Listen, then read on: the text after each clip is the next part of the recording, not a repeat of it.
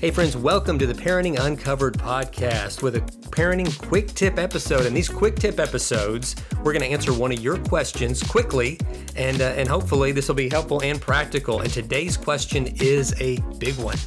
It's right. The question is My kid does not respect authority. How do I address this?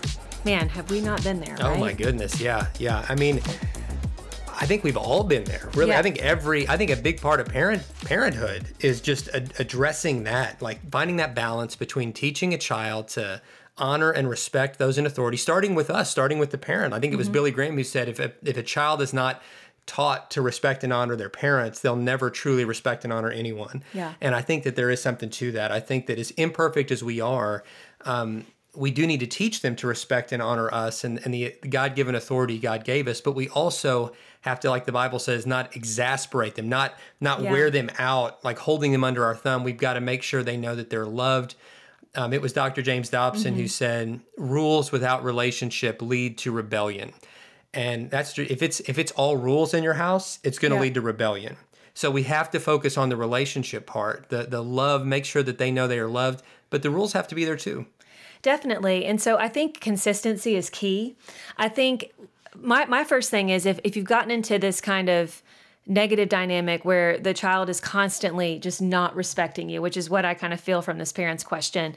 I think that what we have to do is sit down and have a family meeting. First, you know, meet with your spouse if you're married and say like, okay, we're going to as as two spouses, we're going to decide the ground rules and what what kind of rules we have in this house. If you're a single parent, you know, really write down as a single parent, maybe have a trusted friend, um, family member that you can talk to and say like, okay, what are the what are the basic ground rules that uh, that I know I need my child to kind of to keep right and then have you know a family meeting with your child you know involve the child and say listen you have not been respecting mom. You have not been respecting dad. Uh, and that's not okay you know? And here's what's going to happen. Here are our ground rules. And i think for certain ages i would write them down. There was a time when we did this when we're like here are the basics. Like and don't don't don't go overboard with too many but like focus on you know three big rules. Like you know that that like one of ours is delayed obedience is disobedience. Like so when we ask you to do something we want you to listen and we want you to do it quickly. You know you don't just ignore mom and dad. You don't just do whatever you want. And um and there'd be a consequence if they wouldn't do it within a certain amount of time. Now if you don't have their attention uh, or they're ignoring you that's another thing to to address and say like when when i talk to you i need your eyes. I want to have your eyes. And i mean as a teacher when i used to teach middle school years ago that's something i would say too and i'd have that rule on my board. Um, but I think you have to go through what are the rules, write them down, talk to your child in that family meeting and say, this is what we're going to do. These are the rules. These are the things that we need you to uphold. And here are the consequences when you don't uphold these. And, and those are going to be things that are taken away. You got to find out what your leverage is. You know, what are they? If it's video games, then that means video games are the first thing to go. If it's a certain toy they love, then they don't get time with that toy.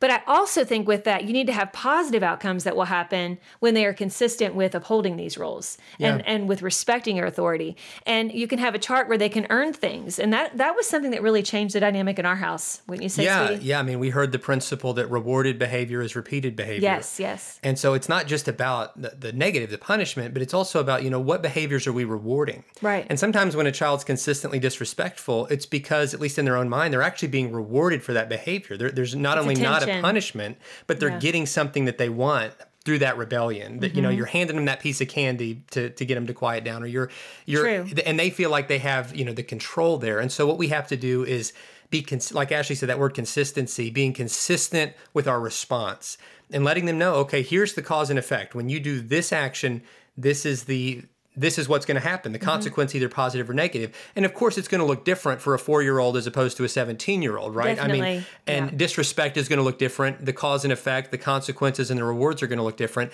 But at every stage of parenting as long as a child's under your roof and under your authority and under your protection um, we have the responsibility to make sure we're instilling that and that we're we're upholding you know certain standards now of course a 17 year old is going to have way more freedom than a four year old but they they still need to adhere to the house rules they still need to show honor and respect um, or they're going to lose out on on uh, you know some some big privileges That's right. And I want to say too that we model this behavior. So I would even if, if it's and I'm not saying this is the case with this parent that wrote this question, but I would think about have you, you know, because and this is easy to do. I've had seasons where I have not modeled respectful behavior to my kids like because i'm flying off the handle because i'm not i'm not being respectful to them in, in my words like i have a snarky tone or you know what i'm saying i'm Sure, being yeah. have maybe a derogatory thing going on here You, you're. It's very rare that you do that, though. but i did go through And a I- season when i was but- struggling where it was like Well, that and I've I've done it too, and I was going through health challenges. My hormones were off, and I've you know I've had to go back and apologize to the kids Yes, for how I was